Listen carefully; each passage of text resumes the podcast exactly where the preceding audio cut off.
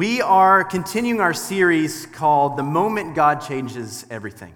Uh, we've been talking about how we as humans, we, we, we go on a linear line of time, and at one moment in our life, in every single one of these stories, God will intercede. And he, whenever He does, He changes everything. Uh, our world, uh, there's two different parts of these stories. There's God, and there is the creation, which is the world. And anytime God enters into the world, the world has no option but to just react to something that is so holy. Uh, this series started off with Rodney preaching, talking about this God will call you to a purpose for which He created you. The next Sunday, Dave, it was Adoption Sunday, talked about this. Adoption is the clearest picture of the gospel we will ever see. He talked about how Jesus himself was also adopted and how Joseph thought that he was just going to have a normal marriage and then God entered the picture. And then last week, Doc, uh, God, Dave, Dave talked about this. You'll never know, you'll never know God is all you need until God is all you have. And this week, today's main thing is this: when God calls us to change, it's really a small change. Today, we're going to be in the book of Acts. Um, if you have your Bibles, the book of Acts is the fifth book in the New Testament. If you have your Bibles app, um, you can find it there as well. The outline will be there as well. Um, Acts, uh, while you guys are flipping to that, let me give a little um, backstory on where we are today. See, Acts is, starts right after the resurrection of Jesus. Um, Jesus is actually at the beginning of this, he ascends, and there's this conflict between these two different groups. There's a conflict between the people who follow Jesus and the Jewish leaders at the time and the Jews. See, the Jewish leaders thought they were, they were winning the battle of, of being whoever is the most holy because they killed their leader, Jesus. But we read in the beginning of Acts, we see that the Christians or the Christian church has been spreading like wildfire through every place. So the Jewish leaders have kind of tried to step up their game on trying to get rid of these Christians because they're messing up the narrative of what they thought. See, the Jewish leaders thought that they were the keepers of the law. They thought they were the keepers of everything that was holy because in the Old Testament, they were given the law. And God said, You need to follow this. If you want to be holy, then you need to follow this law. So the Jewish leaders took it upon themselves to say, I am the keeper of the law, and I'm going to make sure everyone around me and beneath me is going to follow that law. And as we know, whenever God enters the story, he changes everything. What Jesus, what God did is he sent his son down, as we've learned multiple times. He sent his son Jesus down, and Jesus changed the script, which made the Jewish leaders very frustrated. He said, Look, it's no longer about what you can do. If you want to go to heaven, you need to go through me, not through the Jewish leaders. Have you guys ever been mad about something that's been in front of your face the whole time? You've just been doing it wrong, like for years? There's like this Facebook thing that's been going around for a while, and it says, I was today old when I found this out. Uh, do you guys know what I'm talking about? Um, I'm going to share one with you because I'm embarrassed. Uh, so I was uh, watching, just, just minding my own business, as you say. I was in my office and I was watching a video, and the very first thing that popped up was the thing about deodorant. Now, I'm a clean human. I use deodorant. I, I appreciate you guys, so I do not spell. Um, and you know that, like, the, the cap at the top of deodorant. Um, how many of you guys have ever struggled to take that cap off? I'm the only one. Okay.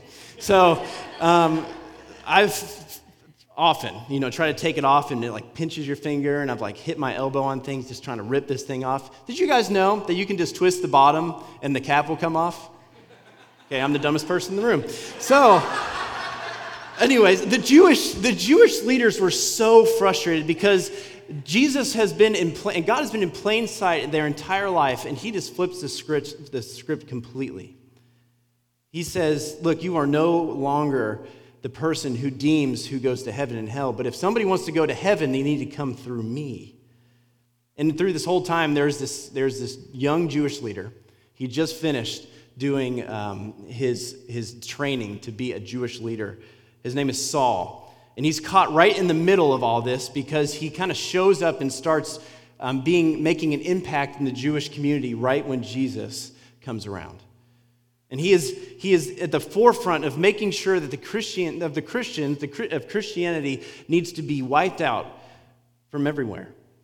So this is where our story picks up in Acts 1, 1 through 9. It says this Meanwhile, Saul has been breathing out murderous threats against the Lord's disciples.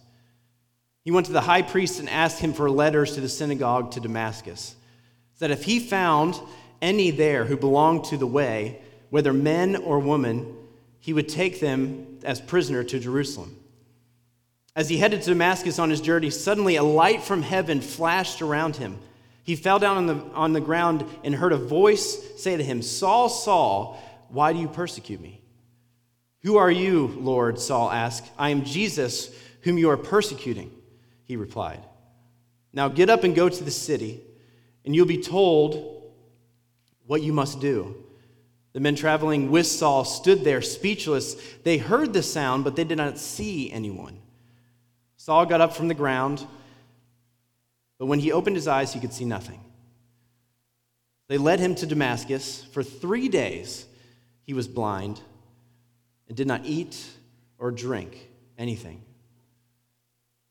And we're going around this story, when if we are, if we're going under the assumption that when God comes into the world, He changes everything, the first thing we need to understand is that He calls us to no longer think of ourselves.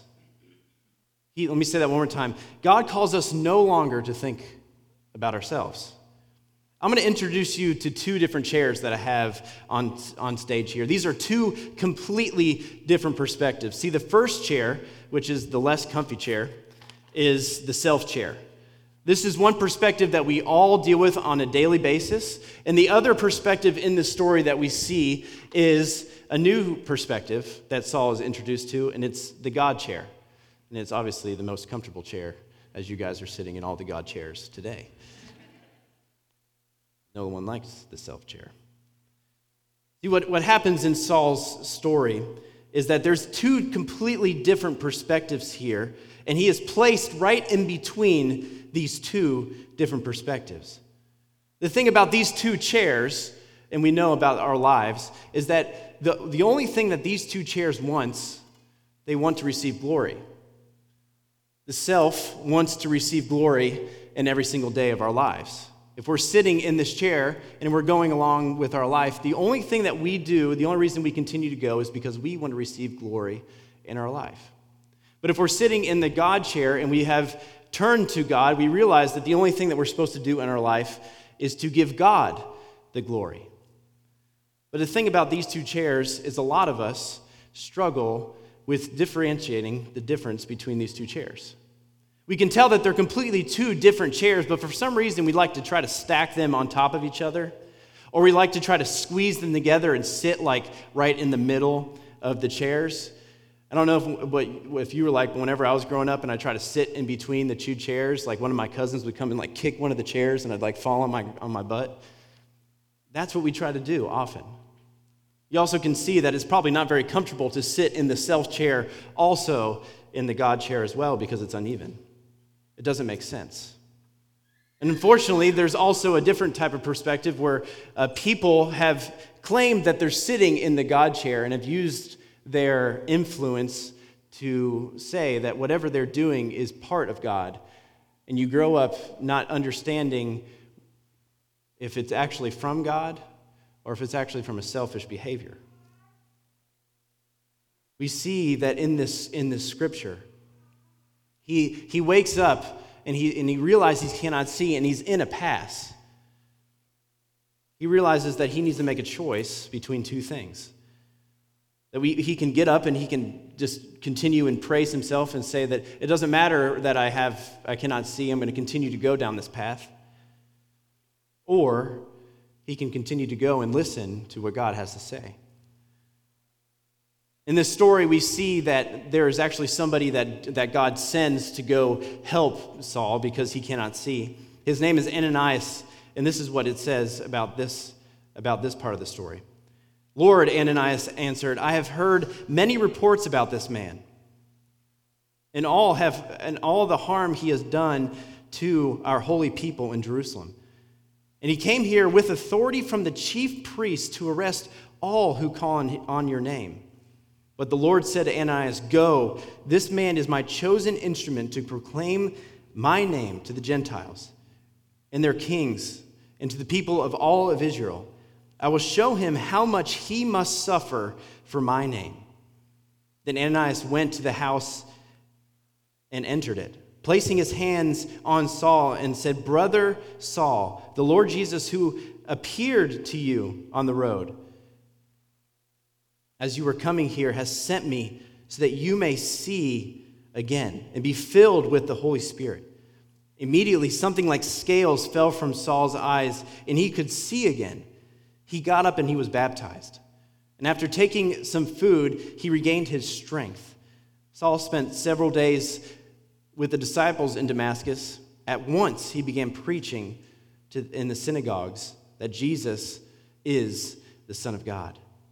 See, there's a moment in Scripture when he is between these two chairs, and he needs to make a decision on what he's going to do.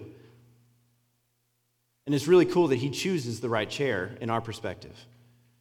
He decides that he's going to throw off his self, no longer think about himself, and do a complete 180 and actually preach to the people that he was going to capture. That leads us to our second point. If God enters into our story, he can changes everything. The second thing, God calls us to turn and to convert. This is where we get the term repentance and this is a great example of what you, if you've ever heard the term repentance, it's all over the Bible. It's in the Old Testament. Over and over again, he call, the people call for the people to turn and repent and go to the Lord. But you can see whenever you are in this scenario, there isn't much turning when the chairs are facing forward. Like I said earlier, a lot of the times people like to put the chairs right next to each other and they like to try to sit. There's no turning in this situation. We just like to scoot from one chair to the other and then we like to go back and forth, back and forth. But God flips the script and he says something completely different. He said, If you want to follow me, you need to get up from your chair and you need to turn and you need to go the other way. When we see the term repentance in manuscripts and different uh, types of dictionaries and stuff, uh, Bible dictionaries, repentance is just described as this it's, it's described as a, as a getting up and turning 180 degrees and going relentlessly in the other direction. There is no flip flopping between one or the other. When you truly repent and you truly turn and you truly convert, there's no going back. Just like these chairs here, if you are sitting in the self chair and you want to repent and go towards the Lord, you have to literally get up, turn around in order to sit in this chair. I don't know about you, but uh, we play a lot of different youth group games, and there's a lot of different games with uh, shuffling of chairs and trying to get in the chair the fastest. And I don't know about you, but whenever you see like somebody to try to jump from one chair to another, it never ends well. Uh, I've seen people try to jump like here, and you know, like the splits happen, and then they're crying, and then I'm laughing, and then I'm scared I'm going to get my, lose my job. You know, different situations like that. Um, if you're in youth ministry and somebody doesn't, if somebody gets hurt, it's just a normal Wednesday, and uh, that's the chair life of youth ministry. See, we play a game. Um, I'm going to share this game with you. We, we call it Shuffle Your Buns. And, and the, it's a big circle. There's a bunch of different chairs. Everybody has their own chair. But there's two empty chairs, and there's somebody in the middle. And everybody's shuffling their buns in a clockwise situation. And everybody is trying to sit in this one chair.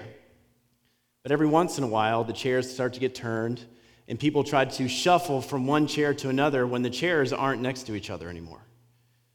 And every single time, everybody starts laughing because somebody tries to shuffle from one chair to the other that has been turned, and they completely miss. It seems like in our life, that's what we're trying to do. We're trying to shuffle from one chair to another, and we're just trying to hope that we land on the right chair and we don't fall on our butts. But God calls us and flips the script whenever He enters the story. Because He says, Look, you are no longer in control of whether you go to heaven or hell, just like the Jewish leader said. He said, If you want to go to heaven, you need to go through me. You no longer get to decide which chairs you shuffle to the left or to the right from, but you need to remove yourself and go to me. When you convert to something, it costs you something. If you've converted to Christianity, it didn't cost you anything, then you probably didn't convert to Christianity. In, in, in Paul's situation, if you look and, and you dive deep into the scriptures, you realize he, he lost a ton in an instant. And over three days, he lost his identity, he lost his friends, he lost all of his social groups, he lost his family, he lost his whole life's perspective. Have you guys ever tried to change your perspective on something, especially in today's time? Some people view it as inconsistencies, where you say one thing on social media or you had a conversation, and then the next day, all of a sudden, you have a different perspective. People start to get mad, people start to get frustrated.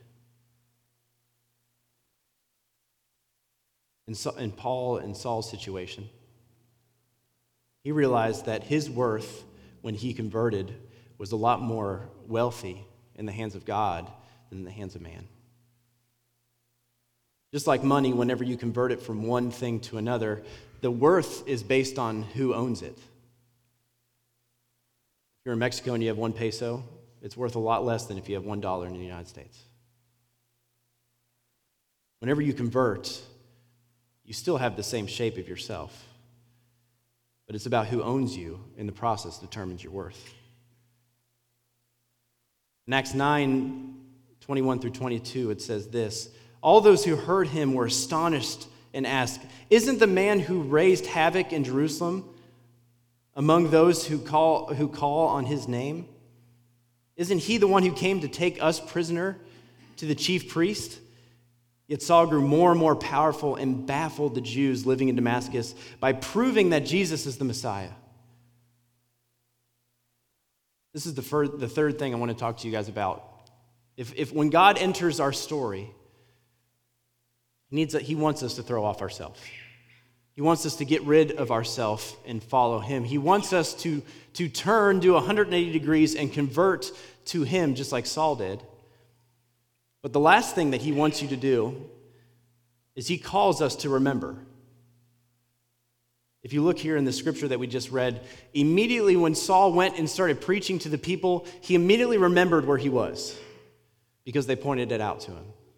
They said, Weren't you the one that was coming here to arrest us because we're Christ followers, and now you're here preaching that Jesus is the Son of Man? What in the world is all about that? What is going on? But I want to I want to I want to be real with you guys for a second, if that's okay. Preachers like to do that every once in a while. This, this call to remember part of the story, I think, is um, one of the most important thing because we often don't do it. A lot of us don't like to remember uh, where we came from. I'm one of those people. Um, I became a Christian at 17 years old, and uh, I immediately flipped the script. I did everything that the scripture said. I, I threw off myself I, I, I threw it like way far away. And then I moved down to Knoxville, Tennessee for five years and went to Bible college. I got away from everything. And I spent five years doing my best not to remember, but to only focus on Jesus. And I was absolutely terrified of the fact that I was going to have to return home to central Kentucky to do ministry. Because I was terrified that it was going to force me to remember where I came from. It was going to force me to remember the people that I had conversations with when I was in middle school, high school. It was going to force me to remember the people that I had arguments with. It was going to force me to uh, confront and probably run into some people I, grew, I, went to high school with and graduated with that saw a, diff- a completely different person that stands up here today. But for the first couple years, uh, as you guys, if, if you live in Nicholasville, it's very easy to hide in Nicholasville because I live 1.7 miles from church, from my, from my job. I live one mile from Walmart. I live less than a mile from my gym. There is no reason to leave Nicholasville, and that's why Dave says it's the greatest place to be. No reason to live anywhere else. Nicholasville is awesome. So every time I went into Lexington, Kentucky, I would try my best to not go to the mall. I tried my best not to go into any music store. I tried my best not to go to any theaters in, in Lexington. Why? Because I was scared to death that I was going to run into somebody and they were going to ask, You're different. They were going to ask, hey, you remember that time when we did this? Hey, you remember that conversation? Remember when you said this to that person? I was completely terrified. When you're sitting in the God chair, the comfy chair, when you're only focusing on Him, that's not the end of the story. That's not the end of the story for Saul. I'm going to ask the band to come back up as I finish. What God says He's going to do is I'm going to use every single part of your story. I'm going to use your brokenness. I'm going to use your past sins. I'm going to use your past experiences, and I'm going to turn it and I'm going to face it, and I'm going to turn you right back at your problems, and you're going to blow right through it. That's the reason why God uses ex convicts in prison ministry. The reason is because the power of God's story in their life. Why does God use ex addicts to, to encourage and speak to those who are addicted now? Because of God's story in their life. Why did God use Saul, someone who used to kill Christians and, and, and ex Jews, to go and actually convert Jews to Christianity? Because of the story in Saul's life. When God calls us to change, it's not just to sit here. I believe wholeheartedly that church is essential, that we come here every single Sunday to worship. Um, whether you're here or online, you, you deem this necessary that we even sit and we remember by taking communion, remembering the death, burial, and resurrection of Jesus. But it's so much more than what we do here on a Sunday morning. See, what God calls us to do is to take ourself and throw it off and radically run towards Him in faith. No longer receiving glory for ourselves, but in all things pushing glory onto Him, the Creator. And just be ready one day. One day, He's going to taste all your past experiences that you've ran from, the thing that you threw off because you're supposed to follow Christ. He's going to flip the script and make you do one more 180. And He's going to throw you right back at those problems. But this time, this time, you have the Holy Spirit on your side. This time, you have God's story on your side, and it's no longer about you. I've been called to go plant a church in Lexington, Kentucky. And that's why I'm so frustrated that Dave made me preach this sermon because I realized that I was terrified of remembering. And that God called me to go back to the place that I was terrified, and I'm, but this time I have God's story. So whenever I have those conversations with people, whenever I'm ministering to the people that I went to high school with, it's no longer about what I did, but how God changed me. And look where, look where we are now. If you have decided to turn and convert, I pray that you continue to do it.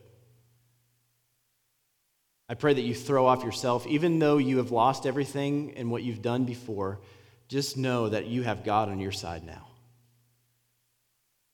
Who would have known that Saul would change his name to Paul and be the greatest missionary of all time for the Christian people? Who would have known that a Christian killer would be the most Christian person just, and then spread the word of God to the most people that we've ever seen?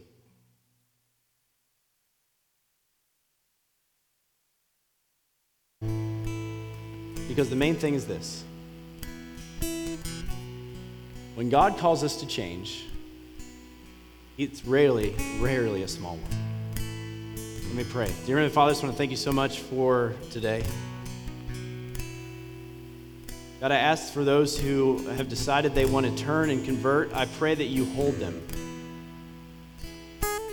I pray that when, whenever they realize that they need to throw off themselves and they, they, they lost everything, that you realize that they realize that they have your story on their side. God, thank you so much for Jesus, the amazing sacrifice he made on that cross, so that we can continue to run towards you. God, thank you so much. I ask this all in your son's name.